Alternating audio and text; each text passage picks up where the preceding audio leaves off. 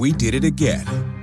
Verizon was just named America's most reliable network by RootMetrics for the 16th time in a row, proving once again that nobody builds networks like Verizon builds networks. That's why we're building 5G right. That's why there's only one best network Verizon. Best and most reliable based on RootMetrics reports from second half 2013 to first half 2021 of three operators on all network types combined, not specific to 5G networks. We did it again. Verizon was just named America's most reliable network by RootMetrics for the 16th time in a row, proving once again that nobody builds networks like Verizon builds networks. That's why we're building 5G right. That's why there's only one best network Verizon. Best and most reliable based on RootMetrics reports from second half 2013 to first half 2021 of three operators on all network types combined, not specific to 5G networks. Hi, this is Marlene with Miami Ghost Chronicles, and I want to welcome you to another episode of Stories of the Supernatural. Whether you're watching a video or listening to a podcast version, please like and subscribe to us so that you can get notification of when a new show is released. Links to videos or MP3 files can be found at miamighostchronicles.com.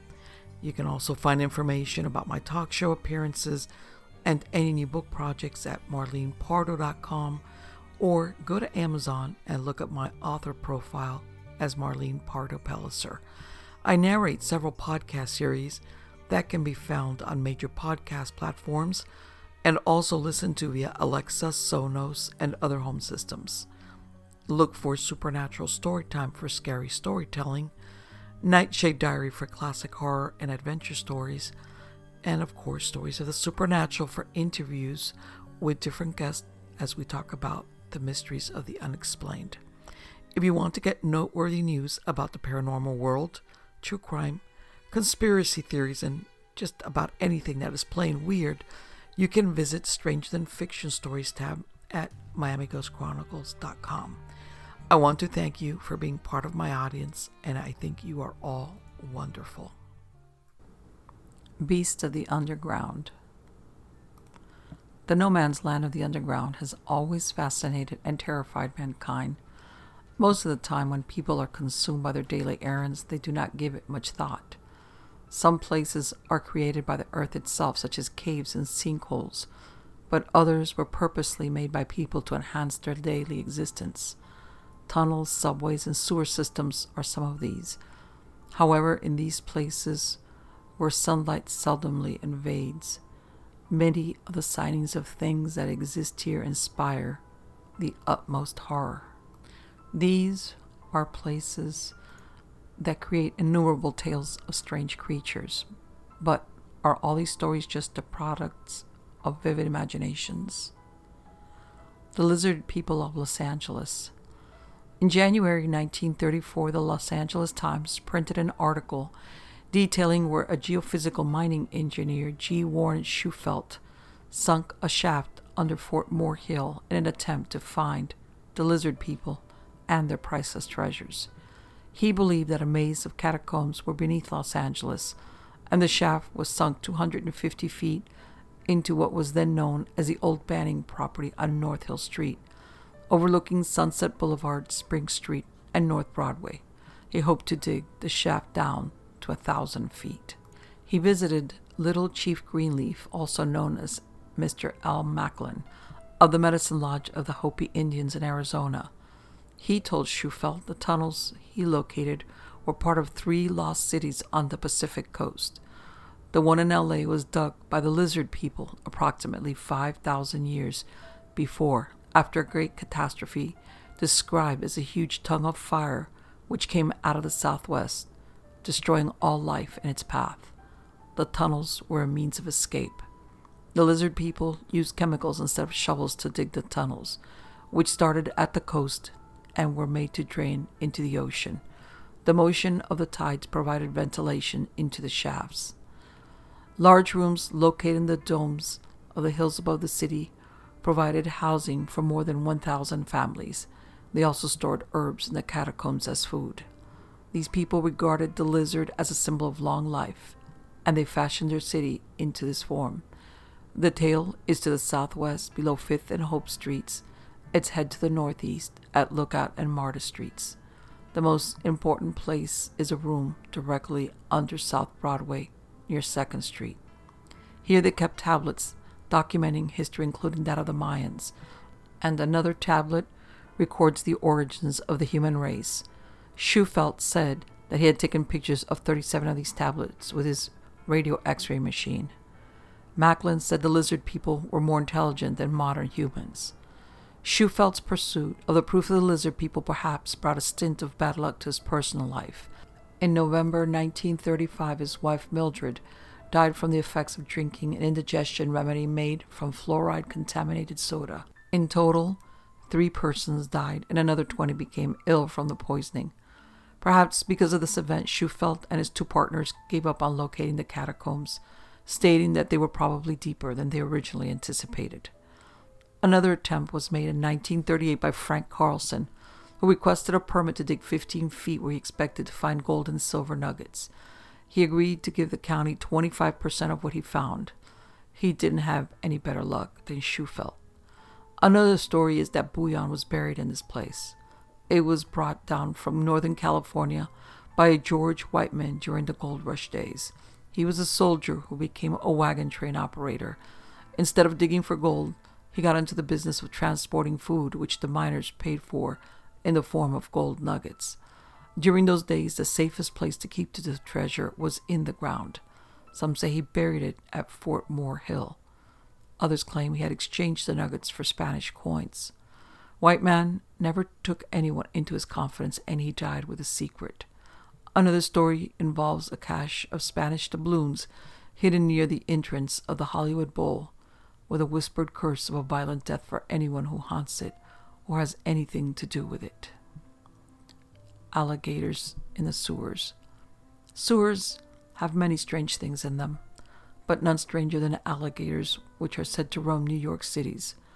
These stories go far back into the 1930s when families bought baby alligators and then flushed them down the toilet or released them into the sewer system when they got too big to care for them. These animals ate trash and rats, survived, and grew. Throughout the years, sewer workers told of coming across alligators. Some were described as albinos or mutants, with a weird coloring and larger than normal size. Robert Daley, the author of The World Beneath the City, written in 1959, had a chapter dedicated to these sightings. He interviewed Teddy May, Commissioner of Sewers in New York. According to May, sightings of alligators dated back to 1935. So many reports from workers came to his desk that he personally inspected the sewers and was surprised to come across these creatures, which averaged two feet in length. By 1937, they were cleaned out after an effort was made to poison or kill them. In February of 1935, an article appeared in the Brooklyn Daily's Eagle where little boys found an eight foot alligator in a Manhattan sewer. It was under a snow stuffed manhole. It died and was cremated at the Barren Island incinerator.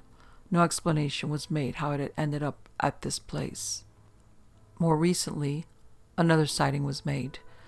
In 2010, an alligator measuring two feet long was found under a car near sewer opening at Newtown Avenue and 29th Street in the heart of Queens, New York.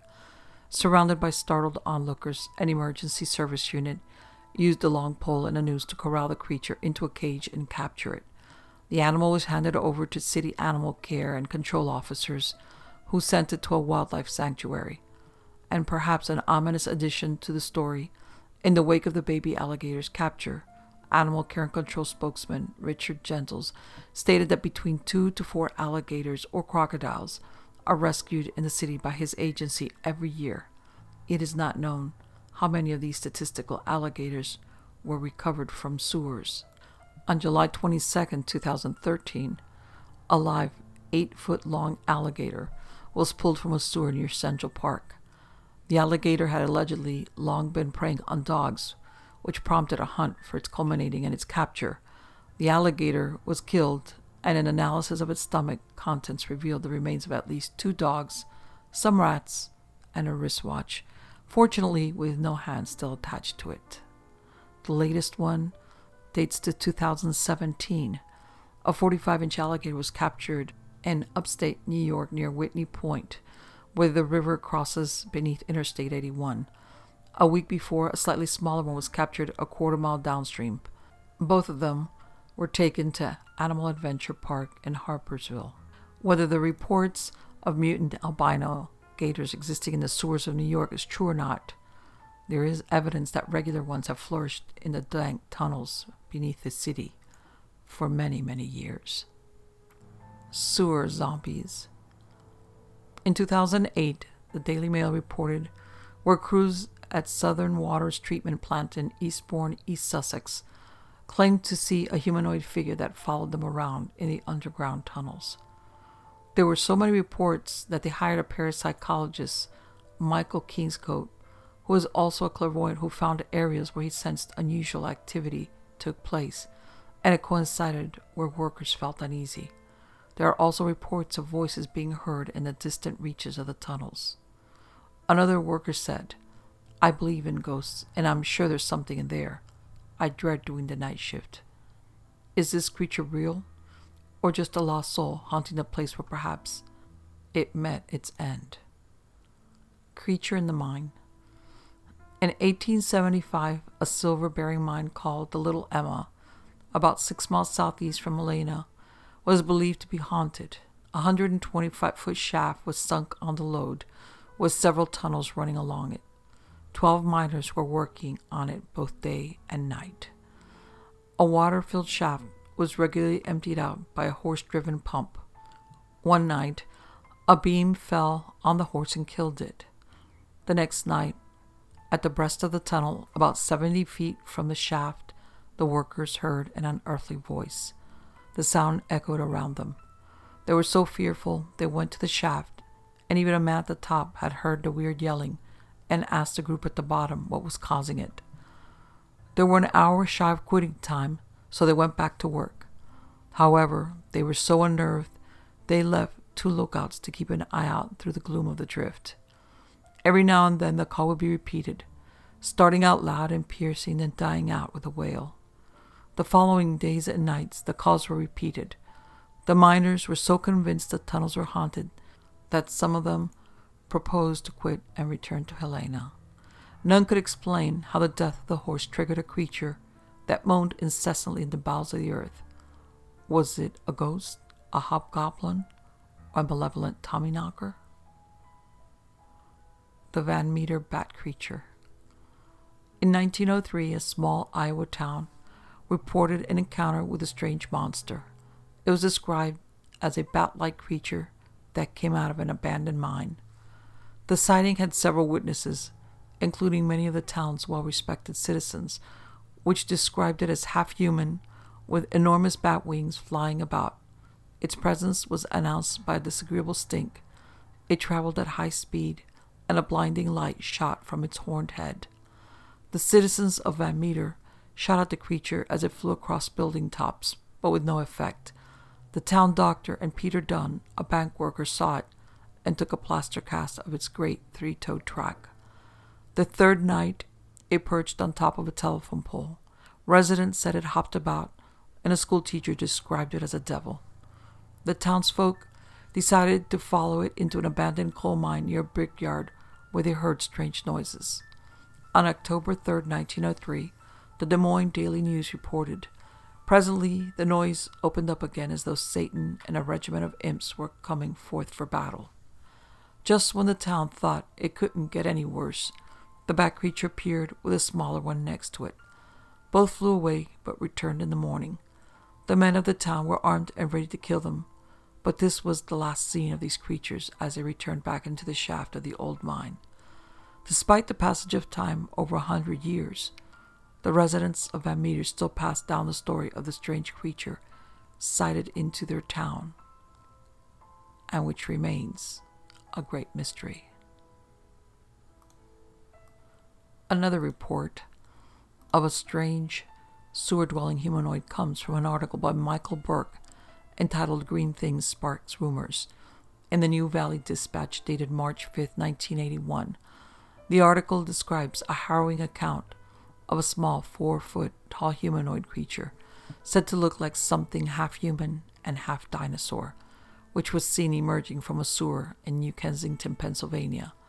A group of youth allegedly chased the creature, and one even managed to grab the thing's tail, upon which it let out a screeching cry, prompting the startled boy to let go. The dinosauroid humanoid then reportedly slipped away back into a sewer tunnel. Interestingly, the incident took place near Dixonville, Pennsylvania, where several miners were allegedly killed or went missing in 1944 due to an alleged alien creature said to be lurking in one of the mine shafts there. The mysterious monster was said to lurk in the darkness and snatch away hapless, unsuspecting miners. Whether this rather spooky story has any connection with the case of the saurian humanoid or not, it is still a bizarre account in its own right. The Black Swine of London. In the 1800s, a bizarre story circulated around London that the sewers of Hampstead were home to a population of strange black pigs said to roam about in the filthy, slimy darkness. The story goes that a pregnant sow somehow made its way down into the sewers through a drain or some other opening, where it got lost and subsisted on the constant influx of offal and garbage. The sow subsequently gave birth to and reared its young in the sewer, and it is alleged that the pigs multiplied there. It is said that the black pigs of the sewers became numerous and were known for their aggressiveness and ferocity. Throughout the 19th century, reports of sightings of very large black pigs lurking in the sewers propagated the story to the point that it became somewhat akin to London's own version of alligators in the sewers of New York. There were various accounts of the black swine of Hampstead, and a good number of Londoners at the time believed the creatures were down there. The Daily Telegraph, dated October 10, 1859, made mention of the sewer dwelling black swine in an editorial which said, This London is an amalgam of worlds within worlds, and the occurrences of every day convince us that there is not one of these worlds, but has its special mysteries and its generic crimes. Exaggeration and ridicule often attach to the vastness of London, and the ignorance of its penetralia come to us with all who dwell therein. It has been said that beasts of chase still roam in the verdant vastness of Grosvenor Square, that there are undiscovered patches of primeval forest in Hyde Park, and that Hampstead sewers shelter a monstrous breed of black swine, which have propagated and run wild among the slimy feculence, and whose ferocious snouts will one day uproot Highgate Archway, while they make Holloway intolerable with their grunting. With the coming of the 20th century, stories of the black swine of London sewers faded into obscurity. It is now considered to be mostly a largely forgotten urban legend. Yet it is still intriguing to think about whether these stories had their foundation in some grain of truth, as is often the case with many such supposed myths. The Sewer Monsters of North Carolina. In April 2009, the company Malphurs Construction sent a surveillance camera into the sewer system beneath Cameron Village, North Carolina, in order to examine the infrastructure of the pipes. During their investigation, the camera came across something that no one had ever expected to encounter down there slimy, pulsating blobs attached to the wall, which appeared to be living organisms of some kind. The weird blobs were even seen to visibly react to the light of the camera, seeming to flinch and draw away from it. The story immediately became a sensation, and the bizarre creatures were nicknamed the Cameron Village Sewer Blob. News stories ran with it, and video footage of the grotesque blobs captured by the camera became insanely popular on YouTube. The internet was awash in discussion and debate as to the nature of the creatures, with theories ranging with some kind of undiscovered animal to mutant monsters to aliens from another world. At first, it was speculated that the footage was even a hoax, but Raleigh Public Works issued a statement officially acknowledging that indeed the footage was very real. Scientists at the time were just as stumped as everyone else. No one had ever really seen anything quite like it, and biologists for Raleigh Public Utilities were at a loss to explain what the organisms were. Ed Buchan, the environmental coordinator at the Raleigh Public Utilities Department, at first claimed that he had never seen anything like it in all of his time with the department. For a time, the mysterious slimy blob phenomenon of Cameron Village was a total enigma. Gradually, scientific theories about what could realistically be responsible for what was caught on the sewer camera started to emerge. One of the first such theories was that the blobs represented a colony of bryozoans, which are small animals that stick out tentacles to feed and retreat into small tubes when disturbed. Other biologists disagreed with the bryozoan theory. Dr. Timothy Wood, a bryozoans expert with the Department of Biological Sciences at Wright State University in Dayton, Ohio, firmly denied that bryozoans could be the culprit, stating, No, these are not bryozoans. They are clumps of annelid worms, almost certainly tubificids. Normally, these occur in soil and sediment, especially at the bottom and edges of polluted streams. In the photo, they have apparently entered a pipeline somehow. In the absence of soil, they are coiling around each other. The contractions you see are the results of a single worm contracting and then stimulating all the others to do the same almost simultaneously, so it looks like a single big muscle contracting.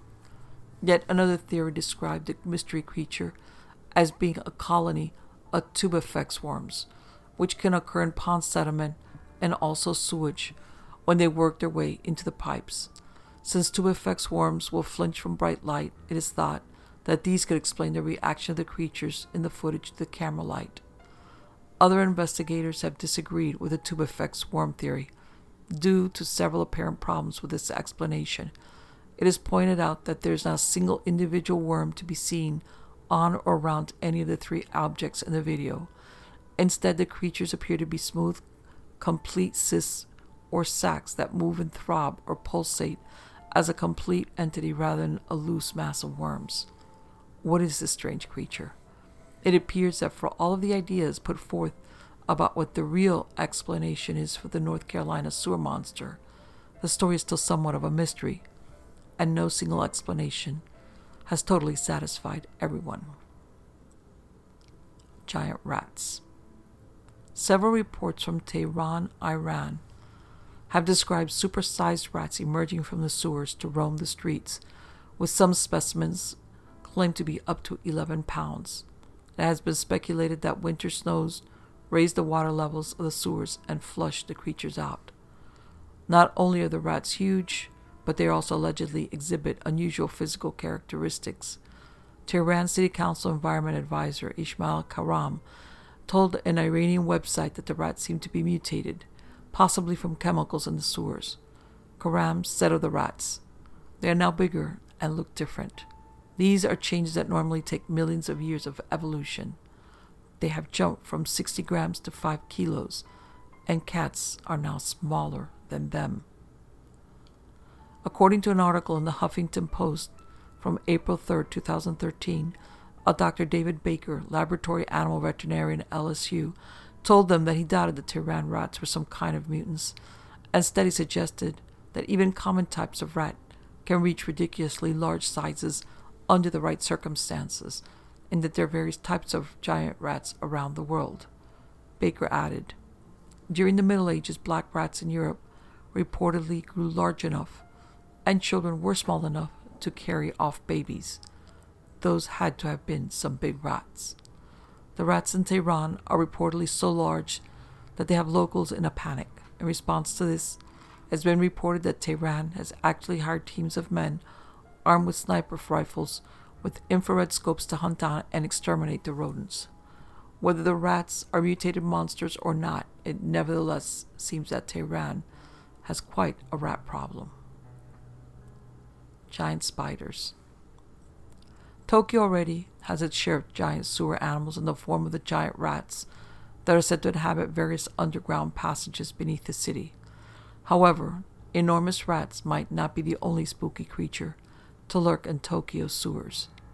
In the 1970s, Tokyo utility workers came across a rather bizarre find along one sewer tunnel. While walking through one area, one of the workers felt his foot brush up against something unusual. Upon feeling at his leg to see what it was, his hand came away covered in thick spider webs, much to his surprise and horror. Upon illuminating and investigating the site, workers described seeing a vast web that hugged the ground and covered an area of several square meters. The web was littered with the numerous desiccated corpses of cockroaches as well as full grown rats. Further investigation revealed a tunnel like opening within a pile of refuse in the corner of the tunnel that allegedly measured at least 10 inches in diameter. The actual occupant of the web was never seen, and the perhaps understandably shaken workers did not intend to stick around to see it either, instead, opting to leave. The account seems to describe perhaps the web of some sort of funnel web spider, although apparently much larger than any currently known to exist. It would be interesting to know if the report is to be believed and just how big the mysterious spider of this web truly was. Humans always suspect strange things lurk in the darkness, but there is no gloom more impenetrable than that found underground. Is it any wonder that monsters or never before seen beings call tunnels, sewers, and caves their homes? What else exists underneath our feet as we go about our daily lives?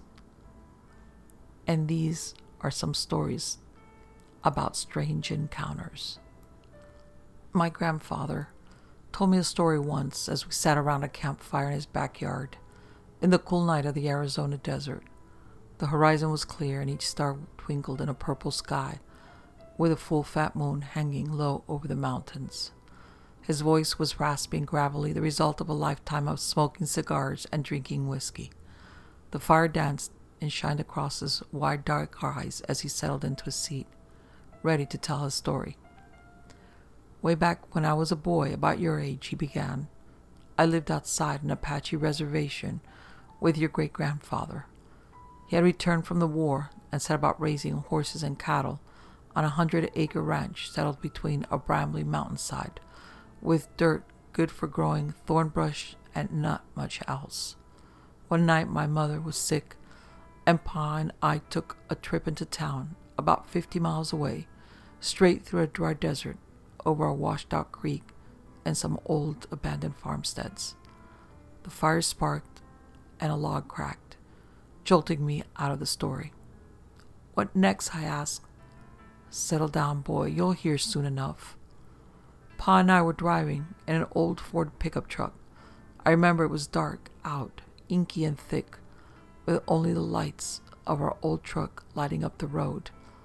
I remember too when the engine began to sputter and the truck slowed to a jerky stop. God damn it, Pa said, guiding the Ford to the side of the road as it coasted to a halt. Stay here, son, as he stepped out into the darkness, shutting the door with a heavy thud. My window was down, and the cool desert air was breezy and felt good on my hot face and neck.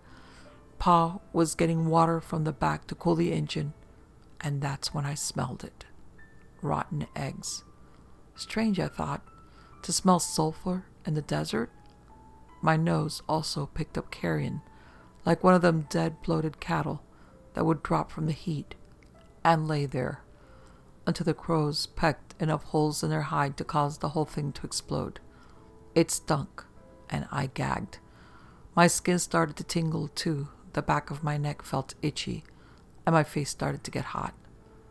The wind stopped blowing and hung still and heavy, with a stink filling the cab. Pa, I called. Pa, Pa. No answer. My heart started beating, and I felt such a fear in me, in my bones, in my chest. Boy, I tell you, I never felt fear like this. Not until Vietnam, not until I saw men dying around me. I locked the door and reached over for my pa's door and saw a shadow bound across the road through both dim beams of light across a partly open domed hood. Grandfather paused. He spit a fat wad of tobacco spit off to his side, and he looked pensively into the darkness. I realized I was holding my breath and gasped for air. The night was cool, but I was sweating and clammy. Well, what happened? What about your father? What did you see? He sighed. A creature. He shook his head. You have to understand, there were legends, old legends, older than the rock cairns in the valley, older still than Crazy Horse and Sitting Bull, than the old Indian chiefs and the shamans, the Apache and Hopi and Cherokee, and all of them old tribes and first peoples, they told tales, old stories about dark Indian magic, a deal made with the old spirits, of blood sacrifice to gain power, old power, enough to fight each other, and the Spaniards and later the white men that came for their land and women. They called them. He paused. Grandfather took a deep breath and bodied forward into his tale. Across the fire and the sky, the desert, the creek, the moon, the sun, and old mountains, he bodied forward. They called them skinwalkers, shape changers, old warriors resurrected as skinless men, all sinew muscle, walking on deer legs with the torso of a man and the head of a coyote. But messed up boy, long and malformed snouts, teeth like a bowie knife, long arms, and standing seven feet, even hunched over. They'd gut the old cowboys and white riders. They'd run through bullets and sabers, part the Spanish armor like it was a potato sack. Wily, too, they could change their voice to match a person you knew or might know. Boy, that's what I saw. Big and fast. Only for a second, it ran across the road, gray and mottled, muscles flexing under its legs, hooves clomping on the road, stringy muscled on shoulders, and it turned. Looked right into the cab, looked right into my eyes, and I swear, boy, I swear it grinned at me. I sank into my seat in shock, in fear, shaking. I knew death was near. The air was electric. I smelled ozone and brimstone. The air felt like right before the lightning comes and blows a tree to smithereens. Charged and full with power, I yelled for my pop, but no words came out, just a dry squeak. I was shaking as grandfather told his story. He was still here, so I know he lived but the supernatural always fascinated me, and even now I felt the force of his words. The real power of skinwalkers was trickery. Sure, they could change their voices, but also their skin. That's why the gods took their hide, so they could take others, not for long, the legend says, maybe an hour, before the soulless skin they wore would come looking for their mortal shell before going to whatever hell awaited them though I think that getting skinned alive was hell enough. A minute passed, and what felt like a lifetime, one second in 1,000 years. My father's door opened, and I jerked my head to the left, putting up my fist to fend off an attack. Son, it's me, my father said, before climbing into the cab. He grasped the steering wheel and pulled himself in awkwardly, jerking himself into the seat. I cringed into the corner. I looked at him. I looked hard. Boy, your great grandfather was a good man, treated me and my ma right. He fought the Nazis and saw the worst of men in Poland when he freed all of them camps, and now is taking his measure. Is this my father? Do I make a run or do I die? Is it him or not? Let's go get that medicine for your ma, as he pulled the truck into gear and pulled it out onto the road, and our trip resumed. I guess it was him after all. But how did you know? Was it because he said something about your mom? Oh boy, I knew. Because out the window, out the corner of my eye, I seen that beast running 50 miles an hour right next to the car, looking at me with them yellow eyes and grinning mouth. I looked and saw it, hunched and angry, running next to us. Boy. My pa kept his eyes on the road, locked straight forward. Sonny said, Don't look at it. Don't look at it. That's how I knew boy. Another story. All right. Now, this is a story I haven't told in a long time. It happened to me October six years ago. I've told four or five people since then, and none of them believed me. I decided to stop talking about it when someone filed an anonymous tip to my school psychologist. That was four years ago. I've had a lot of time to think about it since then, and I think I'm finally ready to talk about my story. It's about a weekend I spent in the Wichita National Forest. I've been planning the trip for weeks, made sure I had got the weekend off work, didn't make any plans, all of that. Started buying supplies a week before I went. I was going to go camping in the forest near my town. I had been camping before, when I was a little kid with my parents, but never as an adult, never by myself, and never in this forest. I was excited. Now, I'm not an idiot. I took all the necessary precautions. I told a few of my friends where I was going, when I was going to be there, and when I'll be back.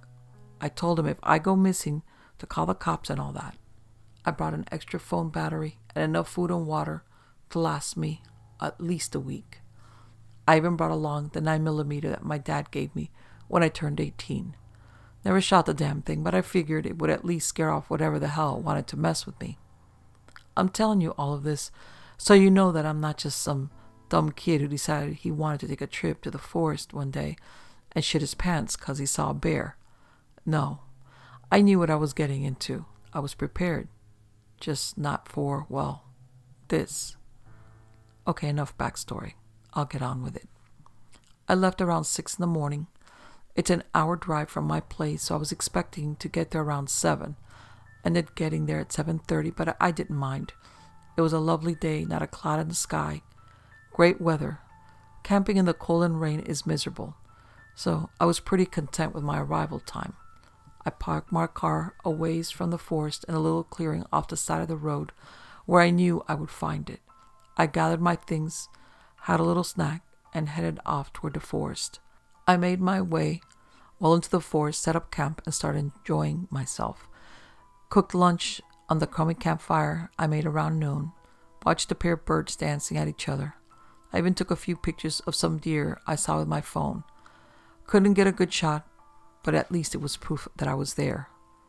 But some things seemed off. You see, forests are normally kind of loud. Not like a city loud, but there's this constant background noise that is always going on rustling in bushes and leaves, birds chirping, and animals prancing around. When I first got into the forest, that was all well and good. But the later it got, the sounds just started to go away. Not all at once, it took the better part of the day for me to notice. But yeah, the sound slowly went away. Birds stopped chirping, bushes stopped rustling. I stopped seeing animals too. That's what made me notice.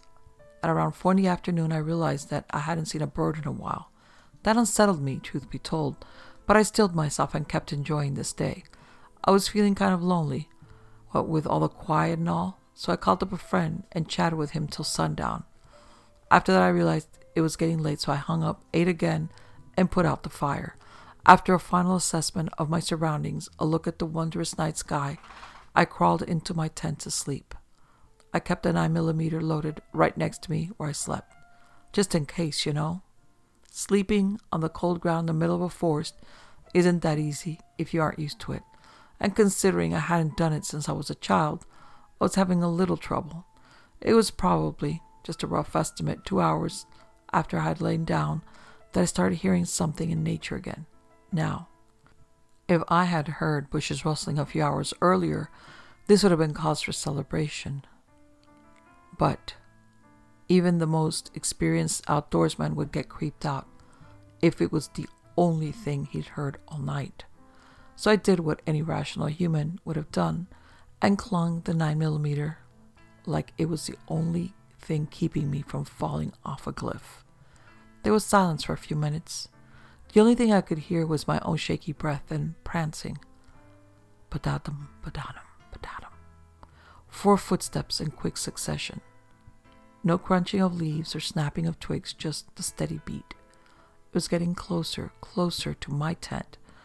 I tried to peer through the fabric that separated me from nature, but I couldn't make out a silhouette. I clutched the rifle harder, scared as any person would be. I remember being sure that I would be safe, though. Even bears will rarely attack camps unprovoked. But that natural human fear, that was overbearing, making my mind wander and my hands shake. Again, the hoofbeats. It stopped, close to my tent, just outside of my tent. I could feel its presence near me. It was totally silent. I knew that it couldn't have been a bear. It would be sniffing the tent right now if it were. I doubted that it was a deer. They don't come out at night. Perhaps a wolf? They normally travel in packs, and even if it were a lone wolf, it wouldn't be a threat until I heard the growling. but nothing, just silence. And then it screeched. That's when I knew that that thing wasn't anything I'd seen before. Nothing makes that sort of sound. It was like a cross between some sort of bird and a human. Like the shit you hear in movies that's possessed people with their heads on backwards make. That's when I let fear take over, in my bladder and in my hands. I fired the gun in its direction, and dear God, was that a mistake? It screeched again and it scratched the tent, tearing through the fabric, leaving a massive gash in the side. That was my first look at it.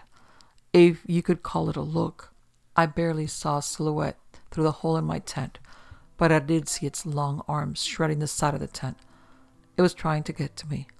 I fired the rifle again, but I must have missed because it didn't flinch. That was when the flight reflex took over the fight, and I only wanted to do one thing run. I turned around and fiddled with the opening of the tent, trying to keep my eye on the beast attacking me, but also trying to secure my escape as fast as I could. I did it and dove out of the tent, breaking into a full sprint. Behind me, I heard the thing still tearing into my tent. I thought that maybe it mistook its enemy or prey for the tent and not me. But that relief didn't last long. I wasn't far from the tent when I heard its rhythmic prancing again. It was faster than me, gaining on me. If I tried to outrun it, I would surely be caught. Just then, what was either a moment of survivalist brilliance or suicidal stupidity, I stopped and dove into a thick brush near me. I remembered that many predators in the forest rely on seeing movement more than anything else, so if I could stay still, then it would not see me. That decision saved my life. It ran past me, stopping in the same place where I stopped. I didn't notice before I hid, but that spot just under an opening in the trees. A pillar of light penetrated the oppressive dark, and in the moonlight I could see my assailant. It was pale, made paler by the white of the moon, and hairless, thin like it had not eaten in weeks. I want to say it looked humanoid, but comparing that thing to a human is just wrong. Its hunched back protruded out, making it look larger than any human. It stood on all fours, in such a way that no human could. Its rear low to the ground, its long legs bent in such a grotesque fashion that it almost resembled a frog ready to leap. It circled around, silently searching for me. I thought it was about to give up, but it threw its horrendous back upwards, and its legs straightened and it stood, on two legs like a person, a deformed, horrific human. And then it, it looked at me. It looked right at me. It saw me. I know it saw me. Nothing looks at you like that without seeing you. I could tell you the color of its damn eyes, and I bet you that it could tell you the color of mine. I clutched the rifle close to my chest, too scared to use it, too scared to move. I closed my eyes and waited for it to pounce, and then I opened my eyes and it was gone. I didn't move for the rest of the night. I fell asleep in that bush, cuddling with the rifle, until finally being awoken by the sounds of birds. Birds, thank God, birds. It was already daylight the next morning. I wearily stood up, using the rifle as a crutch to support my aching body. Things seemed to be normal. The forest was speaking once again, and birds and deer were plenty. I stumbled back to my camp to find most of my things as I had left them. My tent was unsalvageable, but I took my backpack, had something to eat, and I left, just like I had planned. The entire trek back, I didn't stop looking around for that thing. I didn't let the gun leave my hands either. It wasn't until I got to the car that I relaxed, calling my friend to tell him I was heading home. I didn't tell him about what had happened last night. I was still trying to process it myself. Shit, I don't think I understand wholly what had happened until after the car ride home. And that's where the story ends. Six years ago, and I haven't gone camping since. I haven't seen the thing again, nor have I heard of anyone who's seen it. As a whole, my life has moved on completely, but I will never forget that thing. I will never forget how it stared at me and just how it just left. It knew I was there, but it left. Why did it do that? I don't think I'll ever get. an answer. Get running this fall at Dunkin' with $2 medium iced coffees from 2 to 6 p.m. Try any of Dunkin's delicious iced coffee, like their signature original blend, or treat yourself to mocha, caramel, or the fall favorite, pumpkin. Always freshly brewed, made just the way you like it. Make time for happy hour and enjoy a $2 medium iced coffee from 2 to 6 p.m. Washington, D.C. runs on Dunkin'. Participation may vary, limited time offer, exclusions apply. Your next career move could be your best. Verizon Retail is where people learn, grow, and succeed. We offer the potential to earn up to $50,000 annually and amazing benefits that start on day one. Get perks including half off your wireless phone plan, up to $8,000 per year in tuition assistance, and a 401k match to help you reach your goals. Pursue your ambitions today. Learn more and apply at verizon.com forward slash retail careers.